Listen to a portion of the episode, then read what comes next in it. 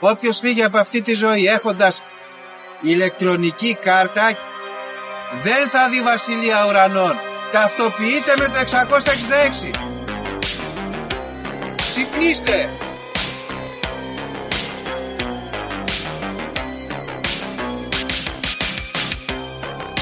Αν διαβάζεις το σπίτι τα σύμπαντα είναι άπειρα. Εγώ σου λέω είναι 7. Γιατί; Γιατί αυτές είναι οι γνώσεις μου. Βαριά με τη συζήτηση για το αν είναι επίπεδο. Είναι επίπεδο τελείως. Και όποιο πιστεύει το αντίθετο δεν το συζητάμε.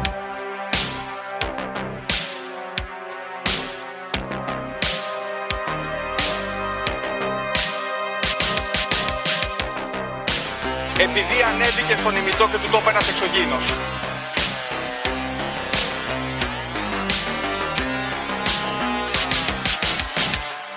Πραγματική ιστορία κύριε Υπουργέ. Πραγματική ιστορία κύριε Υπουργέ. Πραγματική ιστορία κύριε Υπουργέ. Φίλες και φίλοι της Λέσχης των Συνωμοσιών, καλώς ήρθατε σε ένα ακόμα επεισόδιο.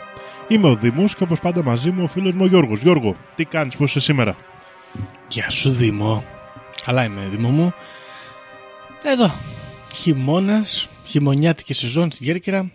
Μας έχει καταστρέψει ο καιρός Δήμο γιατί θα κάναμε αγροτικές εργασίες μελισσοκομικέ και δυστυχώς βρέχει ακατάπαυστα και έτσι έχουμε πάει πίσω. Έχουμε πάει πίσω. Τι Ε. να κάνεις. Έτσι είναι και εγώ ήθελα να κατέβω για ελιέ, Γιώργο, α, γιατί ξεκινάει η εποχή. Αλλά έπιασε βροχούλα το Σαββατοκύριακο. Εντάξει, ξεκουραζόμαστε κιόλας. Δεν πειράζει. Είναι και καιρός να τον απολαύσουμε στο σπίτι. Γι' αυτό δεν πρέπει όταν έχει λιακάδα να κάθεσαι μέσα. Γιατί Μμ. θα έρθουν οι μέρες που θα πρέπει να κάτσεις. Μπράβο. Σωστό. Κάθε πράγμα στον καιρό του μας λες εδώ. Ακριβώς, ακριβώς. Μπράβο. Σοφό. Ωραία. λοιπόν, για να δούμε, Δήμο μου. Γιατί κάτι λέγαμε πριν, έχουμε κάποια νέα. Κάτι συνέβη αυτή τη βδομάδα. Εντάξει, όχι κάτι φοβερό. Δεν, δεν, εντάξει, δεν τρελάθηκα κιόλας. Παναγία μου να μαζευτούμε να το συζητήσουμε, αλλά κάτι συνέβη. Καταρχάς, έχουμε αυτό που είπες. Θες να το αναφέρουμε άλλη μια φορά για τον Άδωνη; Α, ναι, ναι, έκανε τη δήλωση εκεί ο Άδωνης ότι λέει. Μμ. Άμα ρωτήσετε, λέει, από 100 συμπολίτες μας ποιος ενδιαφέρεται για τα τέμπη και αυτά. Και έλεγα ναι, αυτό. λέει, δεν ότι, ενδιαφέρεται. ε, Σαν δήλωση, ας πούμε, έπρεπε να προσθέσει κιόλας οι ζωντανοί με τους ζωντανού και οι νεκροί με τους νεκρούς, λέει. Τι είναι αυτά; έπρεπε να το Ναι. πει αυτό. Δυστυχώς, γιατί δεν μας έχουν συνηθίσει σε μισές δουλειές σε αυτή την κυβέρνηση. Τώρα δυστυχώς κάνανε μισή δουλειά και έτσι είχαμε ας πούμε κάπως 50% του aesthetic που μπορούσε να πιάσει ας πούμε ο, ο Άδωνης Γεωργιάδης. Εντάξει. Ελπίζουμε να επανέλθει δυνατότερος. Ναι, ναι. Είμαστε στη, είμαστε 41% έχει αυτά τα καλά, παιδιά. Έχει Ναι. αυτά τα ωραία. Τώρα, τι άλλο έχουμε; Έχουμε πάλι πολιτικό θέμα δυστυχώς. Έγινε, δεν ξέρω αν είδες, μου είπε δεν είδες βασικά, οπότε θα δούμε τώρα μαζί. Έγινε κάποιο είδους. Ε, Πώς να την πούμε. Συνάθρηση, ας πούμε, κάποιο γλέντι, κάποιο τσιμπούσι, κάποιο φεστιβάλ. Μήπως να το πούμε κάποιο. Δεν ξέρω, τέλος πάντων, κάποια, κάποια μάζοξη, ας την πούμε, Σιριζέων. Ωραία για την ε, ανασυγκρότηση της σύγχρονης αριστεράς και έθεσε θέμα ο, ο, Στεφ- ο κύριος Κασελάκης, έθεσε θέμα να κάνουμε, λέει, άκου τώρα, να κάνουν δημοψήφισμα για να διαγράψουμε τους, ε, αυτούς που λένε ομπρελίστας. Τι κακό αισθέτηκα αυτό το ομπρελίστας. Τι είναι το ομπρελίστας, δεν το έχω ξανακούσει. Ομπρελίστας είναι η, τσε, η Τσεκελώτη, η Αχτσιόγλου και αυτή ξέρω εγώ. Δεν ξέρω κι εγώ, δεν είμαι πολύ well versed στα Σιριζαϊκά, αλλά αυτό καταλαβαίνω. Και ε, βγήκε εκεί, είπε κάτι για πέμπτη φάλαγγα, τους χαρακτήρισε. Τελειώσαν αυτά που ξέρατε, που πηγαίνατε στο Sky και λέγατε βούτυρο στο ψωμί του βασιλιά της χώρας και κάτι τέτοια. Γιούχαρε από κάτω, φίλης φώναζε, «Α!» και τα λοιπά. Και σηκώθηκαν και φύγανε. Δεν περιμένανε να τελειώσει. Και βγήκαν μετά και είπαν: Εντάξει, λέει, δεν φύγαμε γιατί μας τη πάει, φεύγουμε από το κόμμα μόνοι μας. Φύγαμε, λέει, γιατί δεν τα λέει καλά και Δεν, διαδικασίες δεν δεν, αντέξαμε. τηρήθηκαν. Δεν αντέξαμε. Δεν τηρήθηκαν, δεν τηρήθηκαν οι διαδικασίες, Δήμο. Έπρεπε να ζητηθούν εξηγήσεις. Είναι με το γράμμα του νόμου του κουκουέ εσωτερικού ρε γάμο. Το πάει έτσι εκεί, το, δεν τα λέει το Ευαγγέλιο λένε. Ναι, και κάπως έτσι, ας πούμε, κάπως χάλασε. Τώρα πάει για διαγραφή, πάει για διάσπαση. Είναι ένα βήμα πιο κοντά στη διάσπαση. Πάντως, θα δούμε τι θα γίνει με αυτό.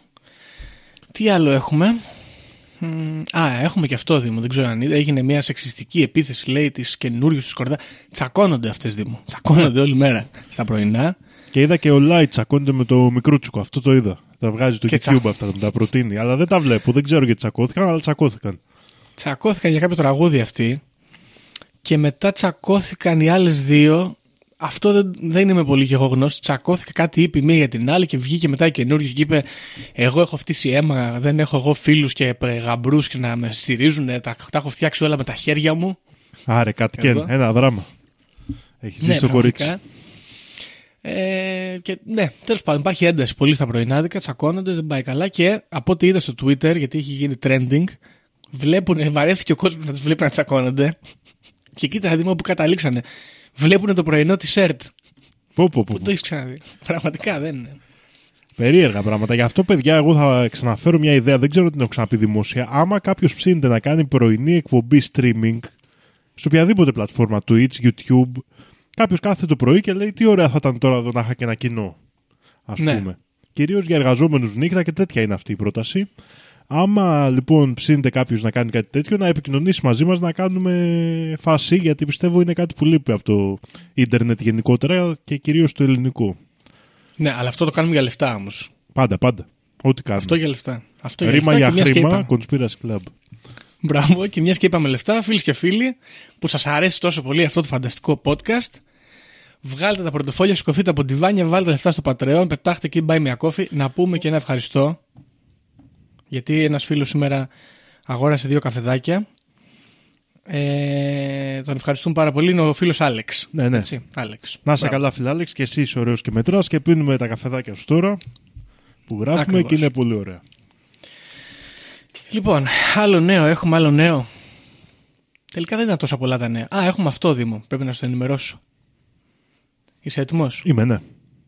Κυκλοφορεί στο Facebook ένα κείμενο, μια, μια προκήρυξη, ε, γιατί έρχονται κοσμογονικές αλλαγές στα social media. Δεν ξέρω αν είδες, σου έχουν στείλει μηνύματα εκεί στα Instagram, στα Messenger ναι και αυτά. κάποια στιγμή που μπήκα στο έτσι που έχω για το group, ε, μου είπε ότι άμα θέλω να πληρώνω ή να συνεχίσω με διαφημίσεις. Με ρώτησε. Ναι, ναι, ναι. Και είδα και κάτι, αυτά τα κειμενάκια που λες θα είναι πονηρά. Και δεν ξέρω, είμαι στο τσάκ να το βάλω. Δεν ξέρω, το έβαλες εσύ; Δεν το έβαλα, το σκέφτομαι γιατί παλιά αυτά ήταν μούφα, δεν ξέρω, δηλαδή μην με κοροϊδεύουν. Θέλω να βεβαιωθώ ότι είναι κανονικό. Chain mail. Ναι. Εσύ, εσύ δηλαδή μικρός δεν τα έστελνε στα chain mail. Εγώ είχα στείλει κανένα δύο φορές.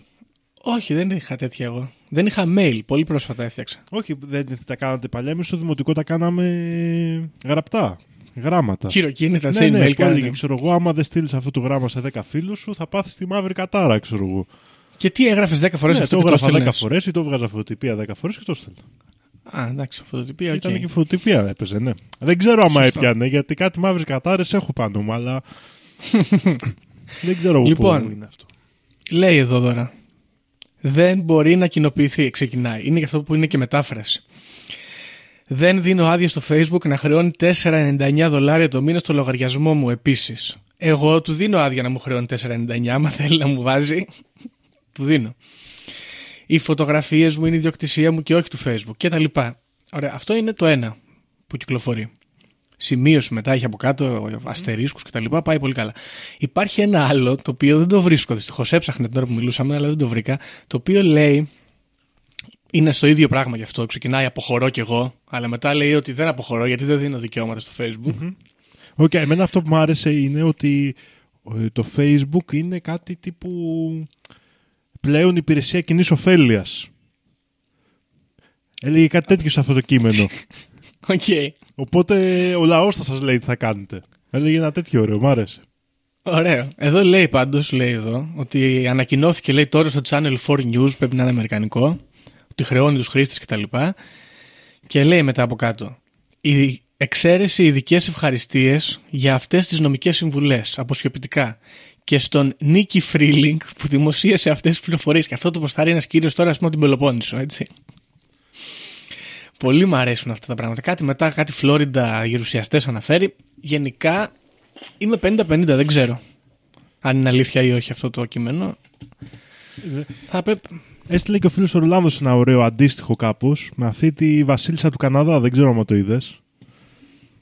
Α, τι τη συλλάβανε, τι έγινε. Τη πάλι; λάβανε αυτή, ναι, γιατί ήταν, ε, έχει αυτή κάνει ένα γκρουπ με μηχανόβιους που ταξιδεύουν Ναι. στον Καναδά και ισχυρίζεται ότι ο, αυτή που είναι λίγο πιο άνωνη φάση, ότι τώρα που Είναι η πέφτουν, Βασίλισσα του Κιουάνων. Ναι, τώρα που πέφτουν τα QAnon και θα, ο Τραμπ έχει αρχίσει τα μυστικά κόλπα εξόντωσης όλων των ε, ρε παιδί μου παιδόφιλων κλπ. Ότι Ναι. έτσι και ο Τρουντό αυτός του Καναδά έχει πέσει Μμμ. και ότι είναι αυτή η βασίλισσα πλέον του Καναδά. Και μαζεύονται εκεί πέρα και Α, τέτοια. Α, είναι, ε, τον έχουν πιάσει τον Τρουντό τώρα και Ναι, είναι ναι, ξέρω ναι, εγώ, ναι, ναι. ο κλόνος για τη μετάβαση. Ακριβώς, κλασικό. ακριβώς. Ναι, συμβαίνει αυτό. Αλλά κάπου τη συλλάβανα εκεί, κάτι μάλλον δυνάμεις ε, συνεχίζουν ε, ερπετόμορφων κλπ. Και τη συλλάβανε. Είναι από τις Φιλιππίνες επίσης, που είναι πολύ ωραίο. Ναι, αλλά εγώ διαβάζω εδώ ότι θέλουν να τη διώξουν από την πόλη που μένει. Οι Ναι, κάτοικοι ναι, ναι. κα- κα- Κάνουν δημοψήφισμα Δεν να τις μένει κάνουν όμως. έξωση. Πρόσεξε όμως. Δεν είναι, δεν είναι ότι κατοικεί εκεί. Εκεί έχει πάει με αυτή τη συμμορία των μηχανόβιων και έχουν πιάσει ένα εγκαταλειμμένο σχολείο και μένουν μέσα. Α, έχει κάνει κατάληψη. η Ναι, ναι, γυναίκα. ναι. Γι' αυτό θέλουν να τη διώξουν. Και πού είναι η σύντροφη, τέλος πάντων. Έχει, έχει κόσμο μέσα. Έχει καμιά κοσαριά άτομα μηχανόβιου. Μάλιστα. Ε, πολύ καλή φάση. Δείτε το, πα- ψάξτε το παραπάνω. Αξίζει aesthetically. Στην παράνοια των καιρών μας. Είναι από τις Σωστό. παράνοιες που έχουν λίγο πλάκα. Μπράβο. Ωραία. Τώρα εδώ δεν έχω νομίζω κάτι άλλο, ρε Δήμο μου. Όχι, καλά πάνε τα πράγματα. Έχει μπει το φθινοποράκι, Γιώργο. Αυτό ε, Μμμ. να πούμε. Νυχτώνει νωρίς. Είναι Δεν είναι ωραίο εποχή, αυτό. εντάξει, μεταβατική, μεταβατική εποχή. Έχει και τα καλά Ναι. του, έχει και τα κακά του. Ωραία είναι. Α, προ, τις προάλλες πήγα στο φίλο του Αντώνη που είχε συναυλία, release party. Ωραίο, εμένα αυτό το τραγουδάκι το τελευταίο μ' άρεσε. Ήταν καλό να το Μμ. ακούσετε.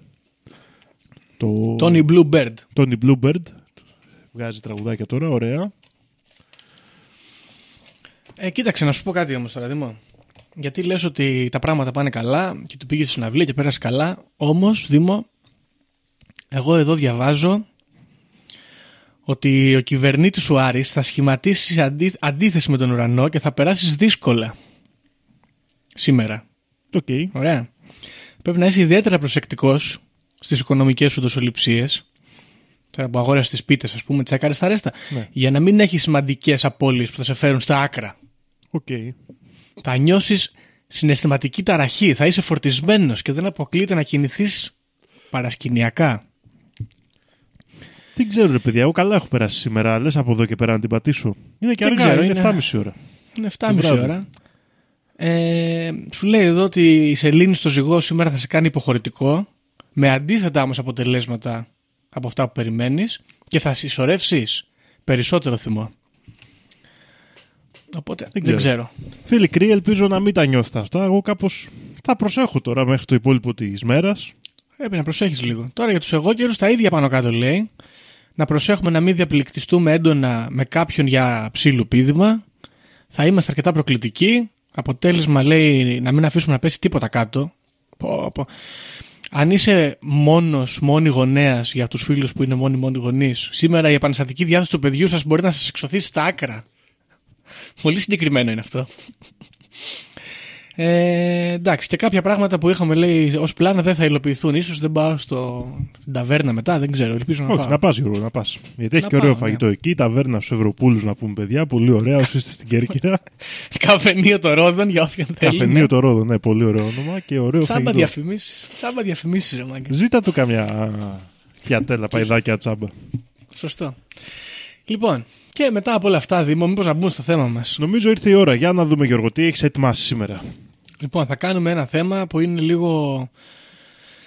λίγο μπρος πίσω με τους Πυθαγορείου. Θα, θα έρθουμε σε ελληνικά ζητήματα. Shout out εδώ από μπροστά στους φίλους σας stories, διότι έχουν κάνει και αυτοί επεισοδιάκι. Και είναι ένα ζήτημα το οποίο έχει ζητηθεί ξανά από ακροατές παλιότερα. Α δοκιμάσουμε σήμερα να το μελετήσουμε. Και θα μιλήσουμε για τον ορφισμό. Ωραία. Τα μυστήρια τα ορφικά και γενικά αυτήν την, ε, την αίρεση, ας πούμε, αν μπορούμε να τη χαρακτηρίσουμε έτσι, του ορφισμού. Το παράδοξο Δήμο είναι εδώ ότι βρήκα ένα paper ολόκληρο για τον ορφισμό στο Ακαδήμια. Πφ, Χαμός γινόταν εκεί, είναι και γραμμένος σε ψιλοκαθαρεύουσα.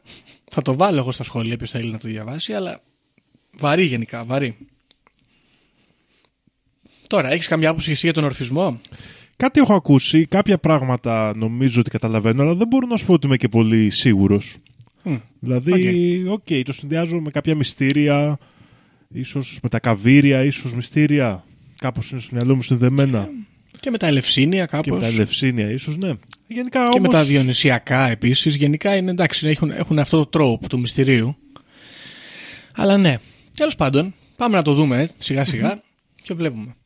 Καταρχάς θα πρέπει να μιλήσουμε για τον Ορφέα, διότι τουλάχιστον στο μυθολογικό κλάδο ας πούμε, αυτής της ε, θρησκείας, ο Ορφέας είναι ο ιδρυτής. Από αυτόν ξεκινάνε ας πούμε, τα κείμενα και τα μυστήρια όλα αυτά που προ- προκύπτουν. Από αυτόν περνάνε στους ανθρώπους και πλέον ο Ορφέας είναι ένα μυθολογικό πρόσωπο και οι οι επόμενοι άνθρωποι συνεχίζουν αυτές τις παραδόσεις. Οπότε πρέπει να πούμε ότι ο Ορφέας ήταν ε, ένα πρόσωπο για όποιον δεν γνωρίζει της ελληνικής μυθολογίας, μουσικός, ποιητής, μέχρι και προφήτης θα έλεγαν κάποιοι, που καταγόταν από τη Θράκη. Άκουσα στο επεισόδιο των παιδιών, γιατί το άκουσα και πριν, πριν διαβάσω και μόνος μου, ότι η Θράκη εκείνη την εποχή ήταν μια τεράστια περιοχή και δεν ήταν η Θράκη που λέμε τώρα και έφτανε λέει μέχρι τις παραδουνάβιες περιοχές. Δεν το ήξερα αυτό και δεν ξέρω κατά πόσο ισχύει, αλλά αν ισχύει είναι φοβερό. Γιατί όταν λέμε κατάγεται από τη Θράκη θα μπορούσε ας πούμε τώρα ο, ο Ορφέας να είναι ξέρω εγώ Βαλκάνιος βα, βαθύς. Ναι, το οποίο αλλά έχει ενδια- είναι πριν την εποχή των ε, Σλάβων, οπότε δεν είχε τη μορφή, ξέρεις, τα, τα Βαλκάνια με τη σημερινή μορφή της. Ναι, αλλά γεωγραφικά όμως και έτσι αυτή Ναι, ναι, ναι. Είναι σε εκείνες τις η- περιοχές. Απλά Η κάπως- αισθητική ας πούμε της περιοχής είναι ίδια. Αυτό Ναι, είναι ναι, ναι, σημαντικό. ναι. Μμ. Ισχύει αυτό. Ήταν Θράκες όμως, ήταν, θεωρούνταν ξεχωριστός λαός, ας πούμε. Ναι, και τους θεωρούσαν και ιδιαίτερα βα- βαρβάρους, ας πούμε, οι υπόλοιποι Έλληνες. Ήταν λίγο α- αγρίκοι για αυτούς. Τέλος πάντων, ο Ορφέας είναι γνωστός για το μύθο του Ορφέα και της Ευρυδίκης, όπου χάνει την αγαπημένη του και κατεβαίνει στον κάτω κόσμο, συναντάει τον Πλούτονα στον Άδη και εκεί αυτός του λέει πάρ την από το χέρι και φύγε γιατί σε συμπάθησα. Και αυτός καθώς ε, ανεβαίνει θυμάται ότι ο Πλούτονας του είπε μην κοιτάξεις απλά πίσω σου και αυτός κάποια στιγμή δεν αντέχει άλλο από το πάθος. Τι πάθος ατελείωτο, γυρνάει την κοιτάει και ο, τη ρουφάει ο κάτω κόσμος και τη χάνουμε. Και πριν ξέρεις τι του είχε πει η Ευρυδίκη. Τι του είχε πει; Στοιχηματίζω, θα Ζω. γυρίσεις. Σωστό. Αλλά μετά δεν γύρισε ποτέ. Γύρισε την και την έχασε για κοίταξε πάντα. και μπλέξανε. Ε, δεν γύρισε να την πάρει ποτέ εννοώ και την έχασε για πάντα. Τέλος πάντων, η μητέρα του, του Ορφέα, ήταν η Μούσα Καλλιόπη. Ωραία. Και για, τους, για τον πατέρα του, ας πούμε, υπάρχουν διάφορες εκδοχές, από τον Απόλλωνα μέχρι τον Πίνδαρο και διάφορους βασιλιάδες άλλους. Αυτό που ξέρουμε πάντως εμείς είναι ότι ο Ορφέας είχε επιλέξει, ας πούμε, ή μάλλον, όχι, δεν ξέρω αν τον είχε επιλέξει, αλλά είχε ως φύλακα θεό το διονυσο και κάποια στιγμή τον απαρνήθηκε και ισχυριζόταν ότι η μοναδική ας πούμε, θεότητα που πρέπει να κάποιος να λατρεύει είναι ο Απόλλωνας. Θα το δούμε αυτό, έχει σημασία λίγο παρακάτω για τη μυθολογία του Ορφέα. Ταυτόχρονα ξέρουμε ότι ο Ορφέας εμφανίζεται σε προχωρημένη ηλικία βέβαια να είναι πλήρωμα ε, των αργοναυτών. Ωραία. Και ταξιδεύει μαζί με τον Ιάσονα και κάνουν όλα αυτά που κάνουν για να βρουν το χρυσό μαλλοδέρας. Ε, από ό,τι θυμάμαι από το μύθο αντιμετωπίζει τις σειρήνες όπως ο Οδυσσέας αυτός όμως αντί να τους δέσει ξέρω εγώ στα κατάρτια βγαίνει με τη λύρα και κάνουν ένα battle με τις σειρήνες μουσικό όπου τις κερδίζει και έτσι ας πούμε καταφέρουν να περάσουν Οκ. από εκεί χωρίς να πνιγούν. Ε, επίσης γνωρίζουμε για τον Ορφέα και το θάνατό του. Υπάρχουν διάφοροι μύθοι όπου τον εξηγούν. Ένας από αυτούς λέει ότι ο Ορφέας πεθαίνει από τις Μενάδες είτε επειδή είχε απαρνηθεί το Διόνυσο για τον Απόλλωνα είτε επειδή οι Μενάδες του κάνανε πεσματική και αυτός δεν ήθελε και αυτές πάνω στη μανία τους και το θυμό τους τον ξυλοκόπησαν και τον διαμέλησαν γιατί αυτός είχε απορρίψει τις γυναίκες και ήθελε μόνο άνδρες. Οκ. Οπότε έχουμε εδώ ένα ομοφοβικό έγκλημα ας πούμε. Μερακλής. Εγώ θα έλεγα και του τη φέραν οι μαινάδες. Ναι. Τώρα υπάρχει και η άλλη εκδοχή που λέει τώρα ότι του κόβουν το κεφάλι του Ορφέα. Το κεφάλι όμως παραμένει ζωντανό και τραγουδάει και πη- το πηγαίνουν στη Λέσβο που χτίζεται ένας ναός και χρησιμοποιείται το κεφάλι μέσα στο ναό για τις μαντικές του ικανότητες. Ωραία. Ε, αυτή είναι η φάση με τον Ορφέα τέλος πάντων και είναι ένα πρόσωπο έτσι λίγο μυστηριακό, λίγο ποιητής, λίγο μαγικές ικανότητες με τη μουσική, λίγο υποτίθεται ο πιο, ο πιο σπουδαίος ποιητής μουσικός ας πούμε έτσι σε μυθολογικό επίπεδο, λίγο που είναι και πιθανότατα γιος του Απόλλωνα ή τέλος πάντων τύπου σαν, τον, σαν το avatar του Απόλλωνα στην Ελλάδα. Λίγο κάποιες σχέσεις του με νύμφες και με μουσες. Ε, έχει αποκτήσει μια, μια σημαντικότητα, ρε παιδί μου. Έχει ένα βάρος αυτός ο άνθρωπος. Και Γιώργο, να, σε, να σχολιάσω εδώ, δεν ξέρω κιόλας αν έχεις καλύτερη απάντηση σε αυτό. Νομίζω ότι ο Ορφαία ημιθεωρείται και υπαρκτό πρόσωπο. Δηλαδή και τα αργοναυτικά δεν θεωρούνται κείμενο του Ορφαία. Δηλαδή κάπως και αποδίδονται κείμενα και ποίηματα σε αυτόν τέλος πάντων.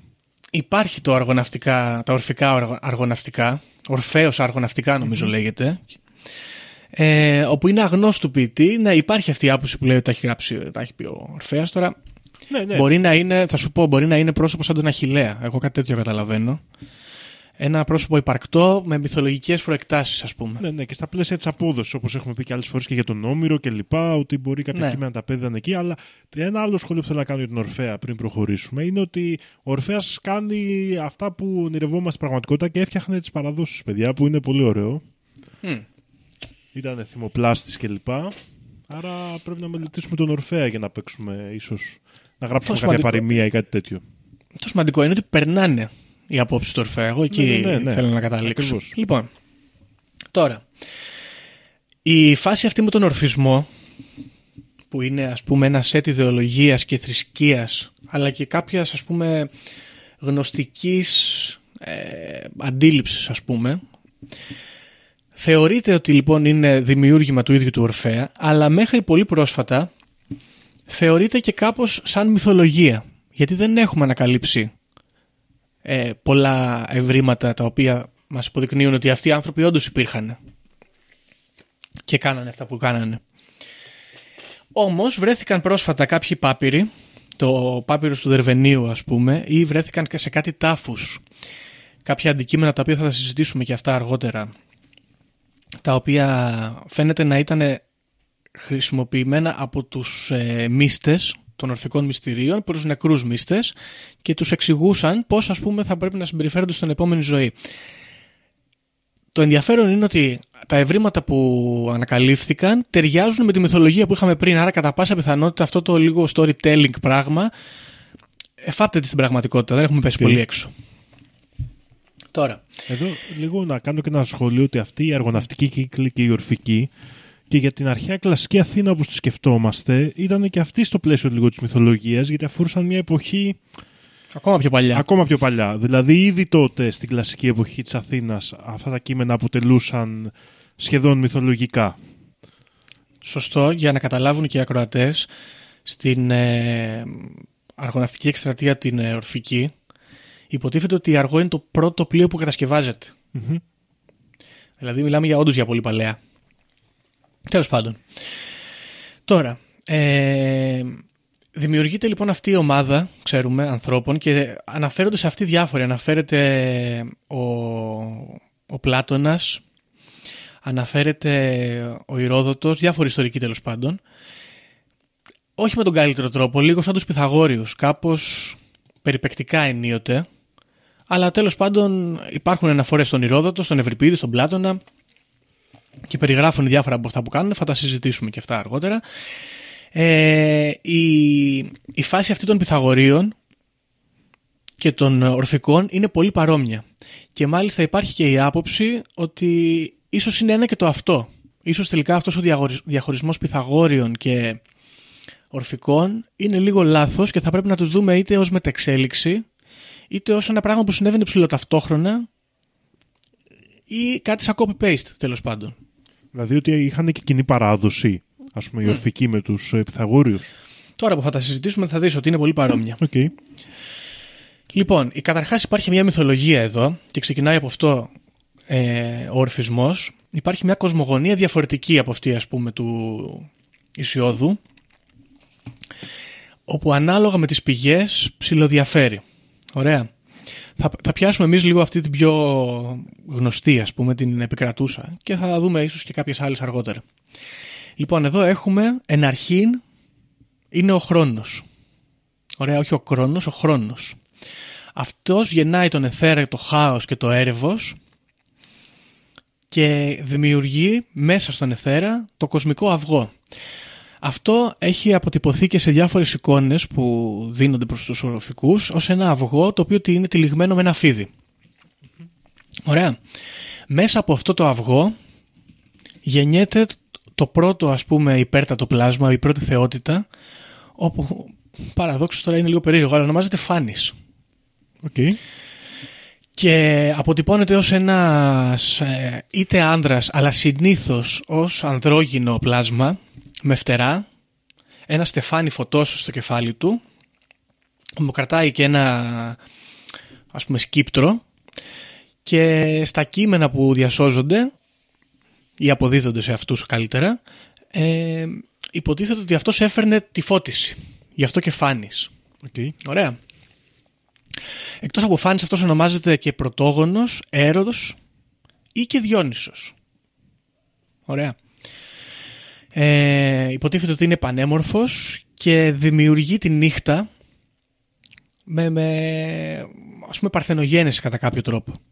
Σε αυτήν τη νύχτα δίνει και το σκύπτρο αυτό που κρατάει, το οποίο υποτίθεται σε άλλες μυθολογίες ότι είναι ένα σκύπτρο που του είχε δώσει ο Δίας και γι' αυτό έχει και μία κόντρα με την, ε, με την Ήρα.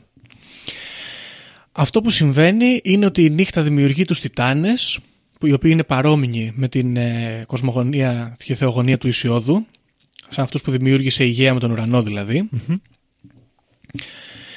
Και αυτό που συμβαίνει είναι ότι από τις κόντρες που δημιουργούνται εκεί με τους Ολύμπιους και τα σχετικά, ο, ο Φάνης ξεγελιέται, πέφτει θύμα των Τιτάνων, οι οποίοι τον διαμελίζουν και τον τρώνε. Η Αθηνά καταφέρνει να σώσει την καρδιά του και ο Δίας ε, ως αντίπεινα, ας πούμε, ρίχνει τον κεραυνό στους Τιτάνους και τους κάνει στάχτη. Από αυτή τη στάχτη των Τιτάνων δημιουργούνται οι άνθρωποι. Και έχουν μια πάλι διοική υπόσταση. Η μία είναι λοιπόν η ηλική τους υπόσταση που προκύπτει από τη στάχτη των Τιτάνων και είναι το κακό κομμάτι ας πούμε, των ανθρώπων και η άλλη είναι η πνευματική υπόσταση η οποία προκύπτει από την καρδιά του Φάνη Διόνυσου ε, και είναι η υπεφωτισμένη μεριά των ανθρώπων αυτή. Τώρα, σε διάφορες άλλες παραλλαγές της ιστορίας έχουμε την ίδια, κοσμογον... την ίδια ας πούμε, ιστορία με αυτήν του, ε, του Διονύσου. Ότι δηλαδή γεννιέται αυτό το παιδί, το κυνηγάνε, ο, Διο... ο Δίας παίρνει το αυγό, το βάζει στο μπούτι του ή το βάζει και γονιμοποιείται σε μέλι και γεννιέται ο Διόνυσος και γίνονται πάλι τα ίδια πράγματα. Απλά δεν ξεγελιέται. Στην αρχική ας πούμε, ιστορία ξεγελιέται με ένα καθρέφτη και ένα παιχνίδι και τον mm παρασέρνουν ας πούμε. Άρα Τώρα. το πρώτο όν είναι ο ίδιος ο Διόνυσος, ας πούμε, στην ορφική παράδοση. Ακριβώς. Οκ. Τώρα, ε, εδώ βλέπουμε μια άποψη η οποία φαίνεται να υπάρχει και στους γνωστικούς, όπως είχαμε συζητήσει, ότι υπάρχει η σαρκική μας υπόσταση, η οποία είναι μια μ, ας πούμε φυλακή για τους ανθρώπους, από την οποία πρέπει να ξεφύγουν και το μόνο όπλο που έχουμε για να ξεφύγουμε είναι η θεϊκή υπόσταση που έχουμε, που είναι ο νους, η νόηση, το πνεύμα. Ευχαριστώ Γιώργο που το παρατηρείς και εσύ κάποια σύνδεση με τους γνωστικούς, γιατί τελευταία ήταν σαν να έβλεπα όλο εγώ μπροστά μου τους γνωστικούς και θα νόμιζα ότι είχα πάθει παράνοια. Όχι, γιατί τους είδαμε Και παντού, εδώ. τους, τους βλέπουμε παντού. Νομίζω στα τελευταία τέσσερα επεισόδια είναι όλο γνωστική στη μέση. Αλλά παίζει, ναι, είναι, το βλέπω ακριβώς, μοιάζει πάρα πολύ με την ιδέα και είναι και αρκετά νοή- νωρίτερη, έτσι, που έχει και αυτό Ναι. ενδιαφέρον. Ναι, ναι, ναι. Λοιπόν, τώρα, χρονολογικά να πούμε ότι αυτό το πράγμα όλο είναι περίπου στον 5ο αιώνα π.Χ. Μμμ. Έτσι.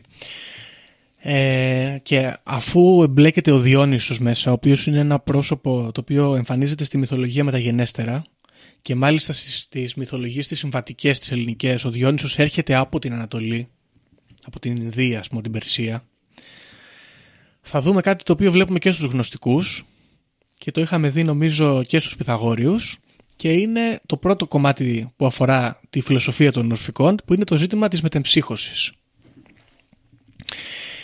Οι ορφικοί λοιπόν λένε ότι το πνεύμα σου αυτό το που είναι φυλακισμένο στο σώμα επειδή ζει σε μια κατάσταση άγνοιας και αγριότητας και είναι υποχείριο των επιθυμιών του και της ε, αβουλοσύνης του είναι καταδικασμένο να πεθαίνει και να ξαναγεννιέται και να κάνει αυτόν τον κύκλο ε, αένα και για πάντα και να ζει αυτό το μαρτύριο. Και μάλιστα υπάρχει και σύνδεση του θανάτου αυτού και του κύκλου αυτού με τον ε, άδη και τον κάτω κόσμο της ελληνικής μυθολογίας γιατί σου λέει ότι πεθαίνεις, πηγαίνεις στον κάτω κόσμο, πίνεις από το νερό της λύθης από το ποτάμι και έτσι επιστρέφεις πίσω χωρίς να έχεις γνώση των προηγούμενων ζώων Ναι, σου. ναι, ναι.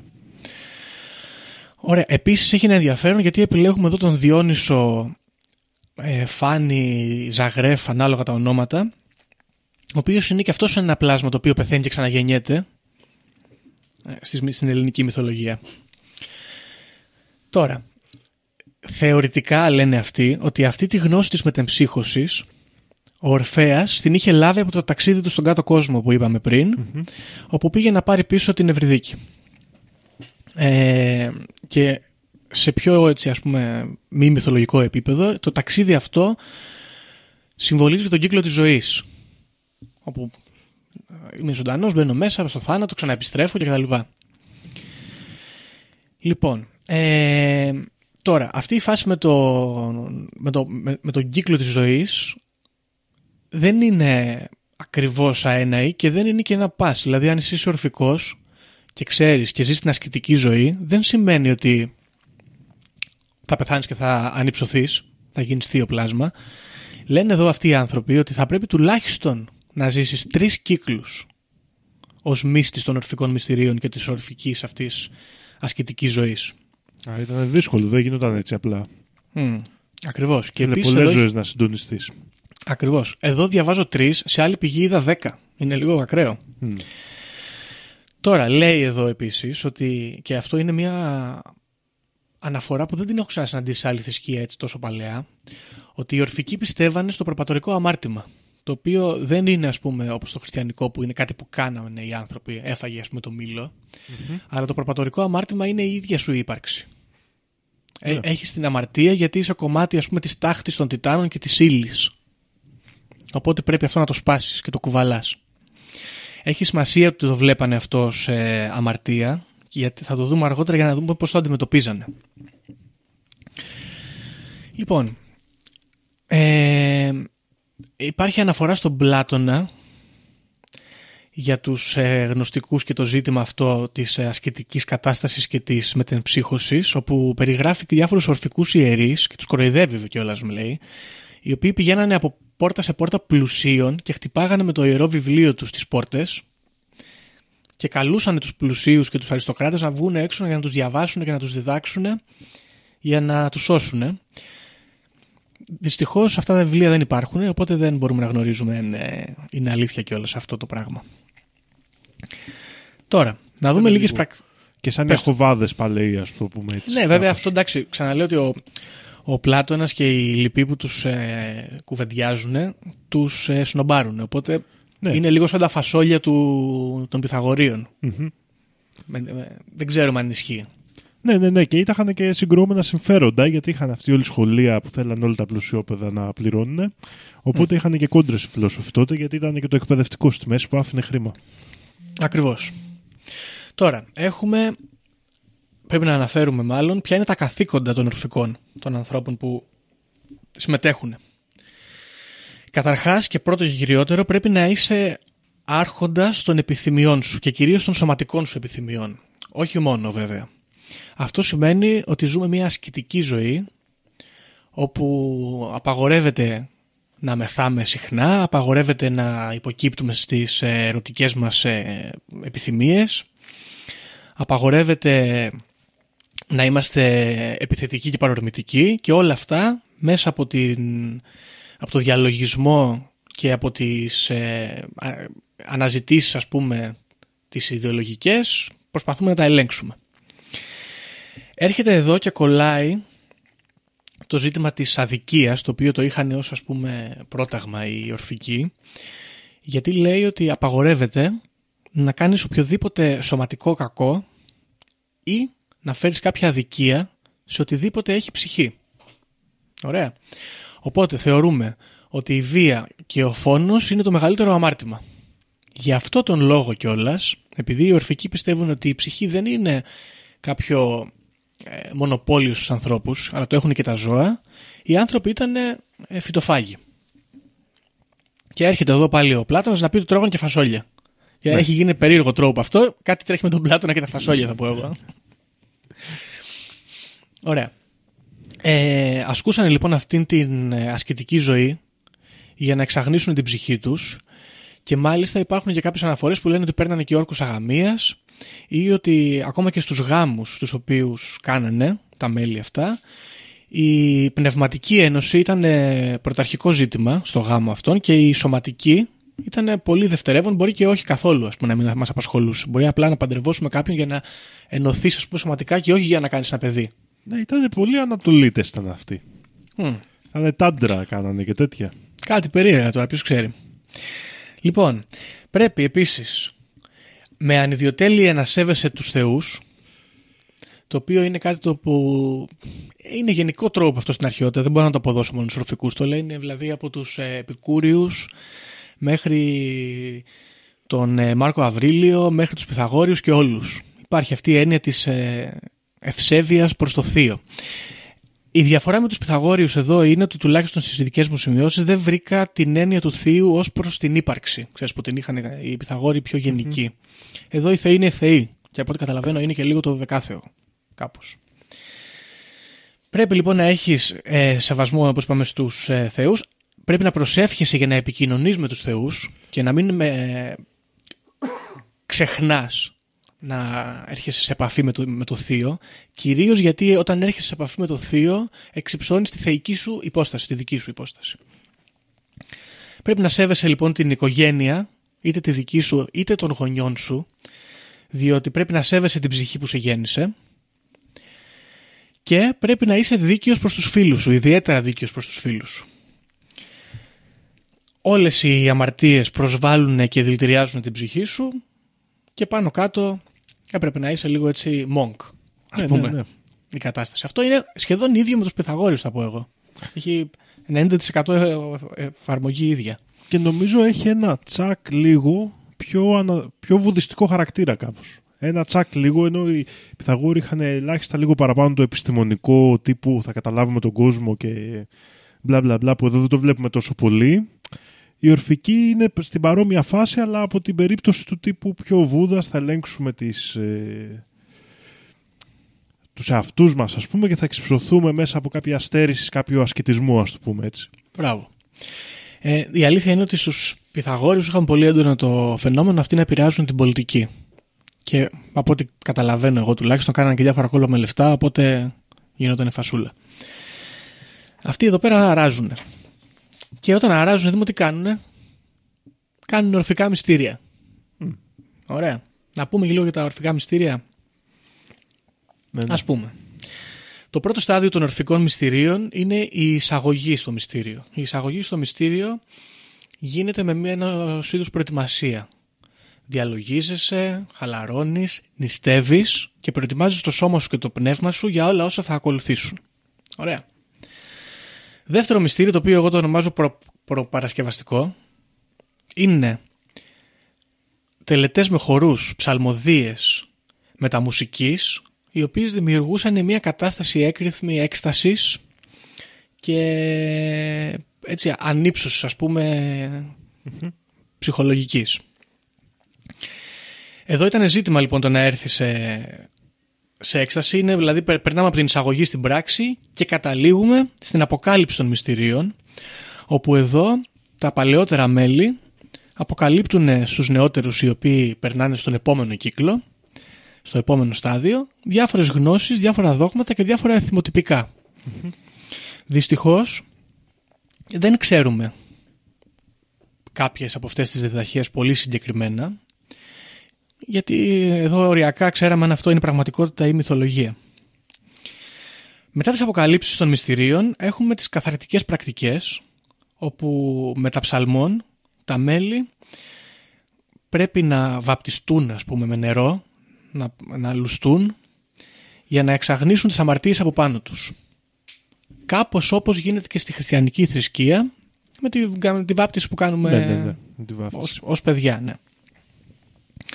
Και τελικό σημείο, αφού έχεις και εξαγνιστεί από τις αμαρτίες σου, πρέπει να έρθεις σε θεϊκή έκσταση και να έρθεις πλέον σε επαφή με το Θεό. Τώρα, δεν διευκρινίζεται, υπάρχει η άποψη ότι σε αυτή τη θεϊκή έκσταση μπορεί να έφτανες, εκτός από τις μουσικές και τους χορούς και από όλα αυτά, μπορεί να έφτανες και με κατανάλωση ναρκωτικών ουσιών. Ωραία. Η αλήθεια είναι εδώ τα ορφικά μυστήρια μοιάζουν αρκετά με τα ελευσίνια μυστήρια. Έτσι είναι ψηλό τρόπ εδώ η φάση. Απλά δεν ξέρουμε πολύ τι συζητούσαν. Τα Ελευσίνια μυστήρια δεν ήταν στα πλαίσια ορφικού, ήταν για τη Θεά Δήμητρα, από όσο ξέρω. Είναι για τη Θεά Δήμητρα και για την Περσεφόνη νομίζω. Ναι, για αυτό τον κύκλο. Ε, ο οποίος μοιάζει, η αλήθεια είναι, εγώ κάπως στο μυαλό μου τον έχω συνδεδεμένο με τα ορφικά. Γιατί είναι έτσι τύπου και η λατρεία της Θεάς Δήμητρας, κάπως τύπου πιο παλιά θα- λατρεία που φέρνει διαφορετικούς μύθους. σω όχι από την ίδια κατεύθυνση που έρχονται τα ορφικά. Μμμ. Αλλά υπάρχει μια. Και εκεί, ε, κάπου, δηλαδή κάπως έχει έρθει από μια άλλη κουλτούρα και η Θεά Δήμητρα. Ναι, κοίτα, εδώ υπάρχει, υπάρχει αυτή η, επανα- η επαναλαμβανόμενη κατάσταση των μυστηρίων αυτών, είτε είναι τα ελευσίνια, είτε είναι τα διονυσιακά, είτε είναι τα ορφικά. Μοιάζουν πάρα πολύ μεταξύ τους, μπορεί να απέχουν χρονολογικά, αλλά το τρόπο είναι πάντα το ίδιο, έτσι. Χωρί μυσταγωγία, κάποιο είδους εξαγνισμός πριν και κατά τη διάρκεια και στο τέλος ας πούμε μια θέωση μέσω της έκστασης. Και πάντα και σαν βασική ιδέα κοινή κάπως ε, αυτή της αναγέννησης, της αναδημιουργίας της φύσης, Μμ. του κυκλικού της ζωής, κάπως σαν κεντρική ιδέα και τα τρία αυτά και ο Διόνυσος Ναι, που σαν πλάσμα που ξαναγεννιέται, αλλά και η Δήμητρα με την Περσεφόνη κλπ. Σωστό. Τώρα, εμένα να σου πω κάτι, βασικά θα το πούμε στο τέλος μετά αυτό. Τώρα, ε, πρέπει να πούμε και για κάποια αντικείμενα που βρέθηκαν σε ανασκαφές. Λοιπόν, υπάρχει ένα, σε ένα τάφο βρέθηκε στην, τι είναι, Όλμπια. Κάτσε να δω που ακριβώς είναι αυτό, στα ελληνικά. Α, στη Σαρδινία λοιπόν, στην Όλμπια της Σαρδινίας, βρέθηκε σε ένα τάφο ένα σαν κρεμαστό ας πούμε χρυσό, με, μια, με ένα φύλλο χρυσού χαραγμένο ε, το οποίο έλεγε πάνω ζωή, θάνατος, ζωή, αλήθεια, αλήθεια διόνυσος, ορφικά και διάφορα άλλα που έχουν χαθεί πάνω στις, ε, στο σκάλισμα και πιθανότατα εδώ είναι η άποψη ότι αυτό το βάζανε πάνω στον νεκρό για να θυμάται όταν κατεβαίνει στον κάτω κόσμο τι πρέπει να κάνει, να μην ξεχάσει τις διδαχές, να μην μπερδευτεί. Ναι, για να ξαναγίνει ας πούμε μύστης του ορφισμού και να προσπαθήσει να απελευθερωθεί κάπως έτσι. Ακριβώς. Υπάρχουν αυτά λοιπόν τα Gold Leaf Tablets τα οποία ε, μας λένε ότι προειδοποιούσαν τους ορφικούς να μην πιούνε από το νερό της, ε, της λίθης, του ποταμιού της λίθης για να μην ξεχάσουν και τους προ, παρότρινε να πάνε και να πιούν από τη λίμνη της μνήμης, της θύμησης, για να έχουν τις, ε, τις μνήμες των ψυχών τους έτσι ώστε να μπορέσουν να ξεφύγουν από τον κάτω κόσμο. Ε, υπάρχουν, κάτσε να δω που το έχω αυτό, υπάρχουν και κάποιες ε, ψαλμοδίες ας τις πούμε όπου λέγανε ας πούμε στους νεκρούς για να, για να τις τιμούνται αυτοί και να τις πούνε στον άρχοντα του κάτω κόσμο για να τους αφήσει να φύγει. Ε, διαβάζω εδώ ένα άλλο που λέει στα αγγλικά δυστυχώς. Now you have died and now you have come into being. O thrice happy one. On this same day tell Persephone that the Bacchic one himself released you εδώ έχουμε πάλι την Περσεφόνη και παροτρύνει τον Μίστη να της πει ότι ο ίδιος ο Βάκχος τον ελευθερώνει από, την, από το θάνατο. Σε μία άλλη, σε ένα, μία άλλη ταμπλέτα τέτοια λέει είμαι I am a son of earth and starry sky I am parched with thirst and I am dying but quickly grant me cold water from the lake of memory to drink. Ε, στα ελληνικά είμαι πλάσμα της γης και διψάω και πεθαίνω, δώστε μου κρύο νερό από τη, μνήμη, από τη λίμνη ε, της μνήμης να, για να πιω.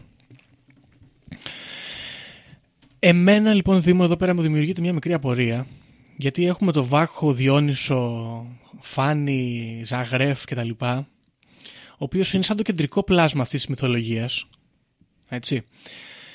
Ταυτόχρονα όμως που ενσαρκώνει και το κύκλο της ζωής όπως και στη Διον- στα διονυσιακά μυστήρια και τα σχετικά, ταυτόχρονα όμως ο ιδρυτής ας πούμε αυτού του καλτ, ο Ορφέας, και μέσα στην ίδια τη μυθολογία των Ορφικών απαρνιέται το Βάκχο και ασπάζεται τον Απόλλωνα. Και αυτό είχε ένα πράγμα περίεργο ας πούμε. Ναι, ναι, και εγώ ή- τι- το ήθελα να σε ρωτήσω αυτό. Δηλαδή πώς ε, συνδέεται ή αν δίνεται κάποια αιτιολόγηση για αυτό; Δυστυχώς δεν έχω βρει κάτι και είναι λίγο περίεργο. Να πω την αλήθεια.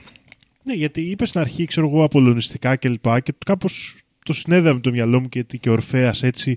Είχε κάπως μια αισθητική όλη φάση πολύ με την τέχνη, με τη μαγεία αυτού του τύπου, με τη μαντεία, που είναι πολύ απολωνικό σχήμα γενικότερα, Ναι. ότι έχω ακούσει Και για την κατά- Ορφέα. Και καταλήγουμε σε διονυσιακά έτσι, ανατολίτικα μυστήρια αναγέννησης και κύκλου ζωής. Είναι λίγο περίεργο, ομολογουμένως. Δεν ξέρω γιατί.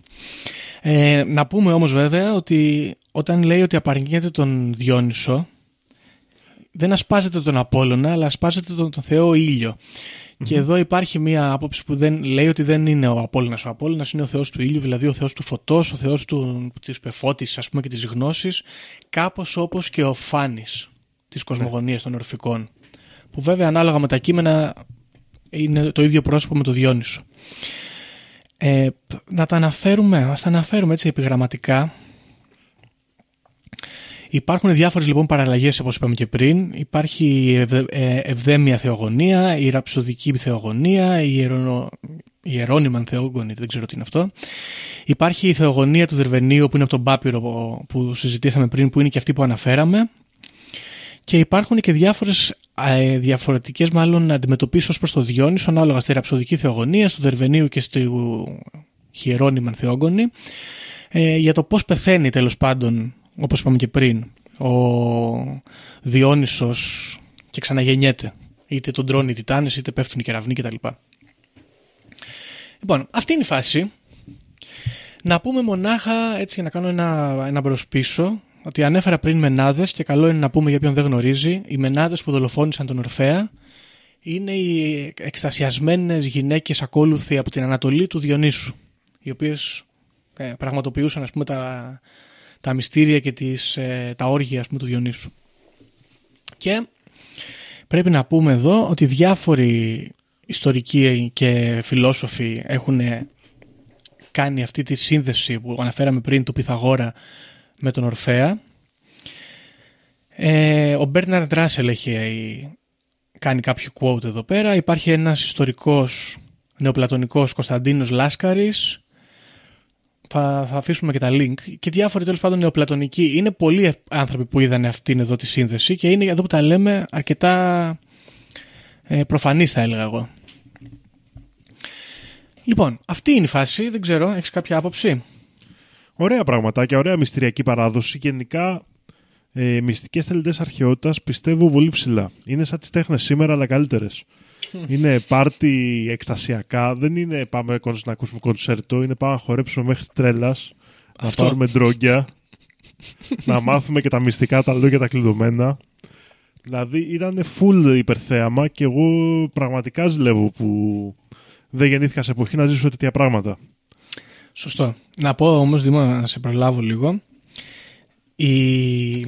Το κρασί, το σταφύλι, το αμπέλι, παίζει συμβολικά ένα μεγάλο ρόλο και στους ορφικούς, αλλά μόνο ως σύμβολο.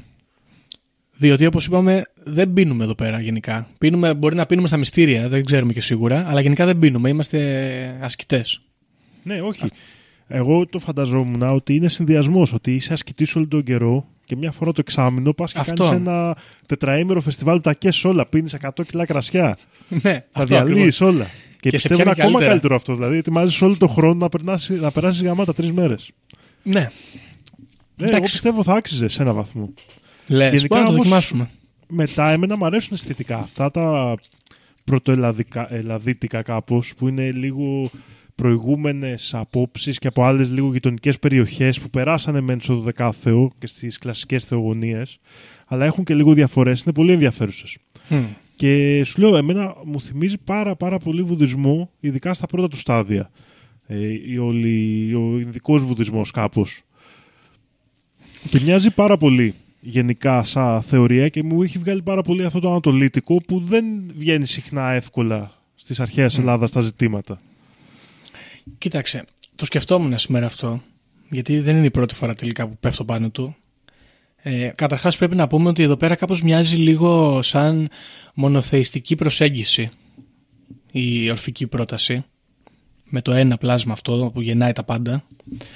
Όμως δεν είναι ακριβώς μονοθεϊστικό το ζήτημα, διότι διαβάζοντας και αυτό το paper, λέει ότι βλέπουν τα πράγματα περισσότερο ολιστικά, όπως κάπως οι, ε, οι Πυθαγόροι. Δηλαδή, μέρος του θείου μπορεί να είναι, ξέρω εγώ, ο Διόνυσος, ο Φάνης, αλλά Εν τω μεταξύ, φαντάζομαι τον λένε Φανή και εγώ να τον λέω Φάνη το σύνορα θα είναι τελείω. Νομίζω Φάνης λέγεται. Ωραία. Και εγώ έτσι το θυμάμαι. Ε, η νόηση είναι κομμάτι του θείου. Ο κόσμος γύρω σου, είναι, στην αρετή του τουλάχιστον, είναι κομμάτι του θείου. Ε, οι ψυχές των υπολείπων είναι κομμάτι του θείου, δηλαδή είναι όλα κάπως θεία. Ναι, είναι ναι, ναι, ναι. πιο κοντά στο γνωστικό παρά ας πούμε, στο χριστιανικό κομμάτι. Ως προς το μονοθεϊστικό ζήτημα. Είναι αυτό που είναι.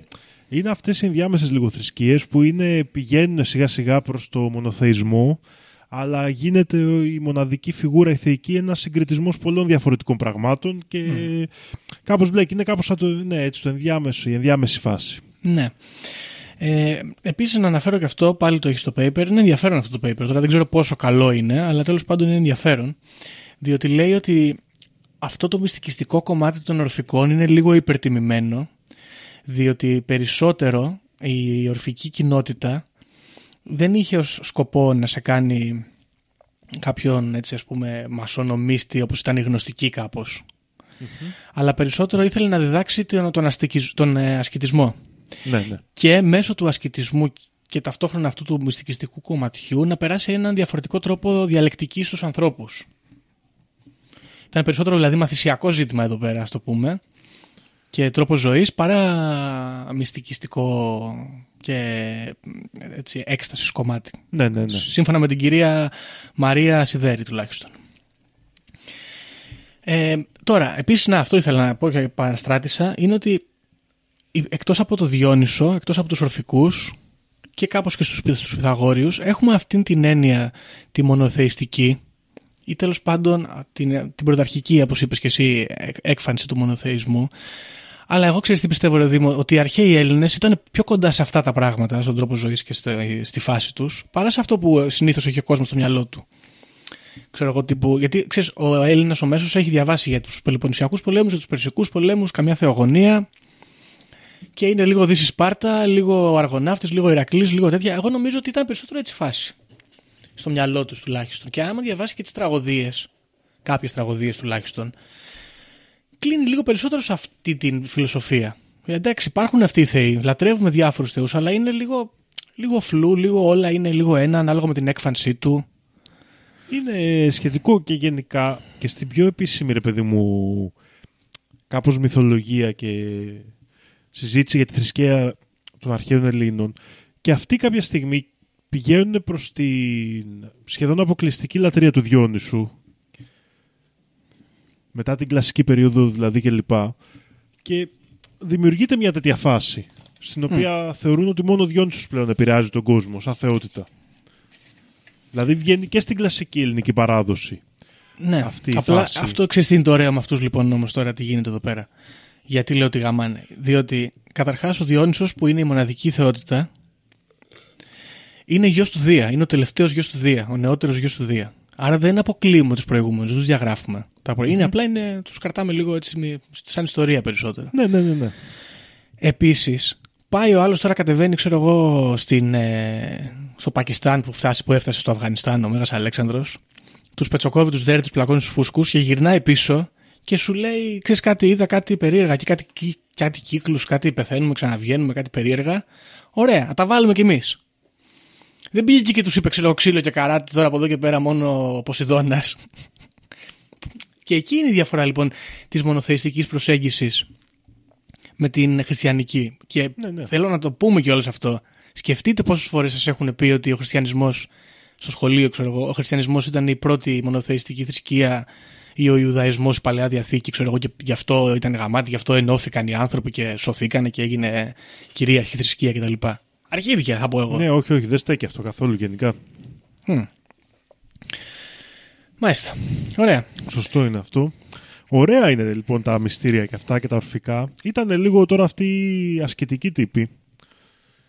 Ναι. Παίζανε μπάλα έτσι, αλλά γενικά εμένα μου αρέσουν και τα αργοναυτικά γενικά. Είναι ωραία μυθολογία, λίγο Φαίνεται λίγο η παλαιότητά της, φαίνεται λίγο διαφορετική από τα υπόλοιπα Μμ. και έχει ένα ενδιαφέρον. Έχει πολύ. Δεν ξέρω, μου φαίνεται ότι είναι περισσότερο σαν μαγικά τα πράγματα από ότι ας πούμε σε μεταγενέστερους μύθους. Εκεί το, το καταλαβαίνεις. Ναι, Φουλ μαγεία, ξέρω, παίρνουμε τα δόντια, βγαίνουν σκελετοί, περίεργα πράγματα. Τέλος πάντων, ε, αυτό λίγο που με χαλάει εμένα, ρε Δήμο μου, και γιατί δεν μπορώ και πολύ ούτε στους Πυθαγόριους, είναι αυτή η μανία, η μανία και η αιμονή με τον ασκητισμό. Ρε φίλε, εμένα ξέρεις τι με κάνει να αναρωτιέμαι; Αρχικά ξέρουμε ότι εκείνη την εποχή κάποιοι λίγοι περνούσαν καλά γιατί οι περισσότεροι ήταν σκλάβοι. Ωραία. Οι άνθρωποι όμως που κάναν αυτές τις θρησκείες και τα μυστήρια και αυτά δεν ήταν σκλάβοι. Ήταν Σωστά. άνθρωποι από αυτούς που περνούσαν καλά. Μμ. Πώς φτάσαμε τόσο γρήγορα οι άνθρωποι να μισούμε το σώμα μας, ρε φίλε; Πώς έγινε τόσο γρήγορα; Στον πολιτισμό. Δεν είναι πολύ περίεργο. Εντάξει, ξέρεις τι, θα μπορούσα να το. Εγώ το σκέφτηκα κι εγώ αυτό. Γιατί αυτή η αιμονή με, τη, με το μίσος προς τη σάρκα μας, ας πούμε, και την ηλική μας υπόσταση. Που γενικά δεν την πολύ. Την είχαν στο πλαίσιο οι αρχαίοι Έλληνες, στο πλαίσιο της εξύψωσης, ας πούμε, του, της ψυχής, του νου. Ναι, ναι, ναι. Αλλά το ένα δεν αναιρεί το άλλο από την άλλη, ξέρεις.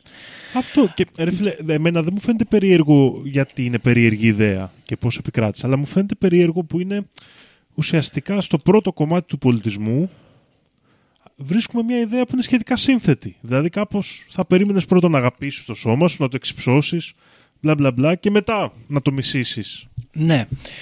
Κοίτα, θυμάμαι πάντα τη γιαγιά μου που έλεγε δόντια, μόνο τραγωδία είναι, θα σου φέρει στο τέλος. Και σκέφτομαι ότι ίσως από εκεί προκύπτει. Δηλαδή, βλέπανε τους ανθρώπους να γερνάνε, να αρρωσταίνουν, να, ξέρεις, να καταστρέφονται σιγά σιγά, να πεθαίνουν μέρα με τη μέρα. Και καταλήγανε στην άποψη ότι το σώμα είναι ένα βασανιστήριο. Ναι, ναι, είναι πιθανό. Αλλά από την άλλη, σου προτάσει και όλα ε, τα πάθη αυτά και σου λέει είναι κακά. Όπου καταλαβαίνω την κοινωνιολογική προσέγγιση που λέει ότι από τα πάθη γίνονται οι μαλακίες. Τύπου για να γαμίσουμε, ξέρω εγώ, έγιναν οι μισοί πόλεμοι. Αλλά από την άλλη, η- αυτή η αποστροφή, ας πούμε, σε ολικό βαθμό, δεν την περίμενα από τους αρχαίους Έλληνες. Ναι. Δεν ξέρω. Είναι κάπως ε, στην αρχαία Ελλάδα η- και εγώ κάποιες φορές νιώ- νιώθω ότι υπάρχει αυτή η σύνδεση ότι και το ελιστικό κομμάτι είναι σημαντικό ρε παιδί μου Ναι. στην, κλασική, στο, στην Γυμνάσου, κλασική ξέρω παράδοση εγώ, κάπως. ναι. Ναι. έχει και τη γυμναστική μέσα, έχει και την εξύψωση, δηλαδή την προσοχή προς το σώμα, που είναι κάπως διαφορετικό με το ανατολίτικο. Βέβαια μετά και οι Ανατολίτες τον μπλέξανε και αυτό, δηλαδή ενώ μισούσαν το σώμα, φτιάξανε και τα μοναστήρια Σαολίν που πάνε και κάνουν 100.000 ώρες γυμναστικές. Δηλαδή και εκεί κάπως το σώμα έχει και εκεί περάσει σε διάφορες παραδόσεις σαν διαφορετική έννοια. ναι. Αλλά είναι περίεργο που είναι τόσο πρωταρχική ιδέα του πολιτισμού μας αυτό το πράγμα. Εκτός και αν το κρίνουμε λάθος, δεν ξέρω. Και είναι, Ναι. δεν είναι τόσο επιθετική αυτή η στάση απέναντι στην ύλη και είναι λίγο λιγότερη. Δεν ξέρω. Ναι, ναι, ναι, σίγουρα. Και αυτό παίζει μέσα, αλλά νομίζω είναι η πρώτη τόσο ξεκάθαρη φορά. Δηλαδή και οι Πυθαγόροι ήταν λίγο πιο. Είχαν και αυτό το πράγμα, αλλά είχαν λίγο τη γυμναστική για αυτά. Νομίζω λίγο περισσότερο από τους ορφικούς. Ναι, ο άλλος είχε σπουδάσει υποτίθεται. Ήξερε φυσικοθεραπεία, ξέρω εγώ τι έκανε. Σου λέγε κάνει αυτές τις ασκήσεις ο Πυθαγόρας. Ναι, ναι. Είχε, ήταν και coach, ας πούμε, πρωταθλητών και ολυμπιονικών. Επίσης, το άλλο που θέλω να πω, έχουμε τον Πυθαγόρα, έχουμε και τον Ορφέ. Παιδιά, αυτοί είναι οι πρώτοι life coaches. Και το, η διαφορά έτσι για να σας προλάβω, για όσου μισείτε μαζί με εμένα τους life coaches, είναι ότι αυτοί οι life coaches, αντίθετα με τους άλλους τους τωρινούς που σου λένε βάλε 5 ευρώ πατρεών για να σου πω τι να κάνεις, αυτοί σου λέγανε έλα εδώ που έχω φτιάξει βιοκοινότητα, θα τα κάνουμε παρέα. Και αυτό είναι μεγάλη διαφορά. Ναι, ναι. Γιατί τουλάχιστον είχες, πα- είχες ε, κοινότητα μαζί σου, δεν ήταν. Και ε, ρε φίλε, οργάνωναν πολύ πιο extravagant πράγματα. Καταλαβες, δεν είναι. Εγώ δεν έχω Οργάνωναν ακούσει. Μυστήρια. Τώρα ο άλλος Ναι. σου λέει, ξέρω εγώ, τι να πει συνέντευξη για τη δουλειά. Επίσης, να σου πω κάτι. Έχεις ακούσει το, τον Άντριου Τέιτ να λέει μαζέψαμε τους top G's εδώ, τους G's μάλλον. Ναι. Και κάναμε Άντριου Τέιτ μυστήρια. Ντουμπάι μυστήρια, ξέρω εγώ. Δεν κάνουν, είναι Θα φλόρι. γαμούσε. Άμα το έκανε, θα γαμούσε. Άμα και να το στείλουμε έκανε- στον Andrew Tate να το ψήσουμε. Να πει, φτιάχνω εδώ το Temple of Jizz. Αυτός μπορεί και να τα κάνει εδώ μεταξύ. Είναι περίεργος. Πεις στο Temple of Jizz που όποιος θέλει να γλιτώσει από το Matrix να έρχεται εκεί πέρα να, κάνει, να μπαίνει στα μυστήρια και να γλιτώνει. Ναι, αλλά βέβαια αυτό θα σου ζητήσει λεφτά. Χαλάει λίγο την αισθητική, τέλος πάντων. Α, Και παλιά έτσι ήταν, μην το ψάχνεις τώρα με τα λεφτά. Εντάξει, Πάντα ναι, για να ισχύει. δουλέψουν αυτά τα πράγματα χρειάζονται χρηματοδότηση, παιδιά. Και ποιος θα μας χρηματοδοτήσει, αν δεν μας χρηματοδοτήσουν οι πιστοί μας. Σωστό. Σωστό.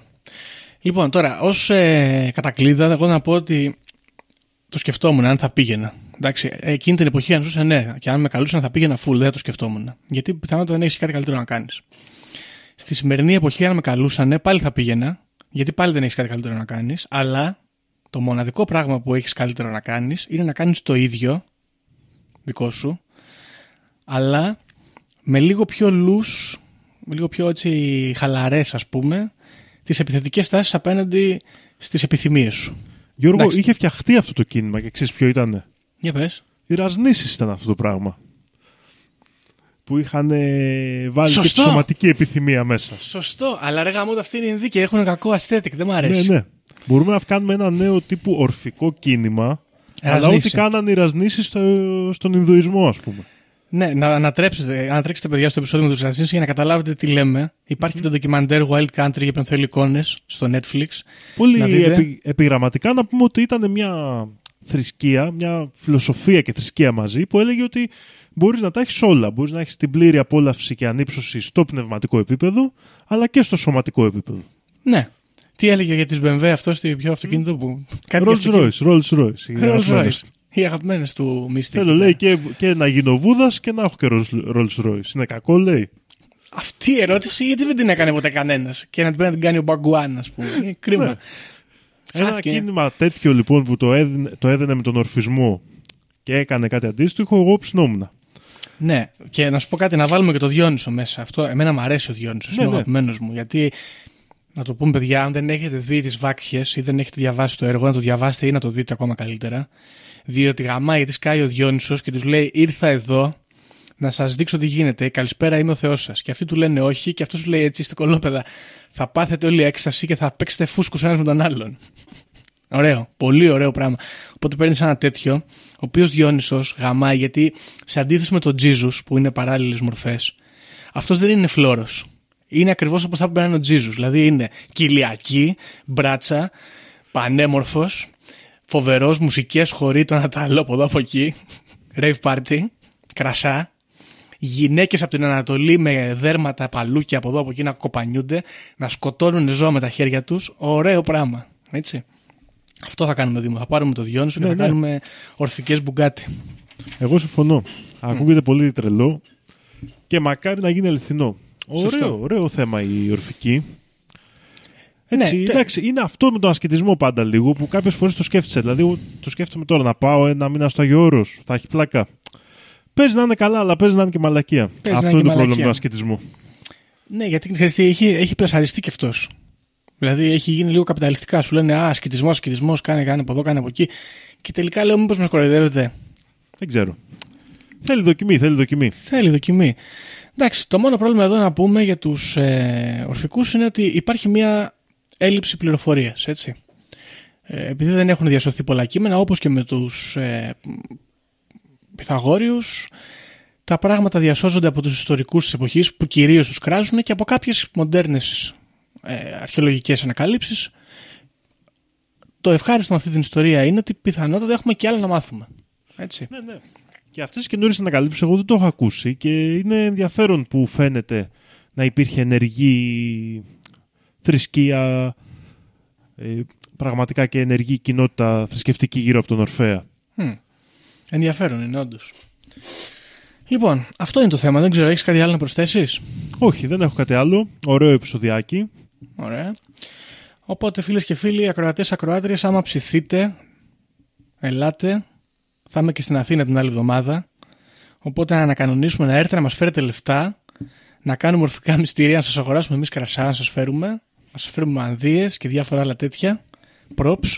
Να κάνουμε ορφικά μυστήρια, να δούμε άμα γίνεται τέλος πάντων. Να το δοκιμάσουμε μια εβδομάδα. Μέσα, Ναι, μέσα ναι. εγώ σε αυτό. Ε. Οπότε επικοινωνήστε, να κανονίσουμε φασούλα και θα τα πούμε στο επόμενο επεισόδιο. Γεια χαρά. Όποιος φύγει από αυτή τη ζωή έχοντας ηλεκτρονική κάρτα δεν θα δει βασιλεία ουρανών. Ταυτοποιείτε με το 666. Ξυπνήστε!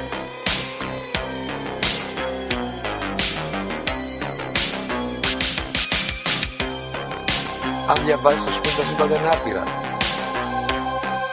Εγώ σου λέω είναι 7. Γιατί; Γιατί αυτές είναι οι γνώσεις μου. Βαριά με τη συζήτηση για το αν είναι επίπεδο. Είναι επίπεδο τελείως. Και όποιος πιστεύει το αντίθετο δεν το συζητάμε.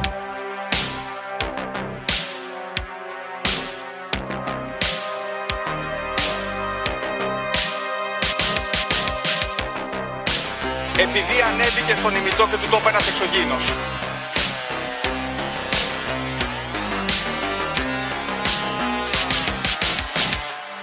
Πραγματική ιστορία κύριε Υπουργέ. Πραγματική ιστορία κύριε Υπουργέ. Πραγματική ιστορία κύριε Υπουργέ.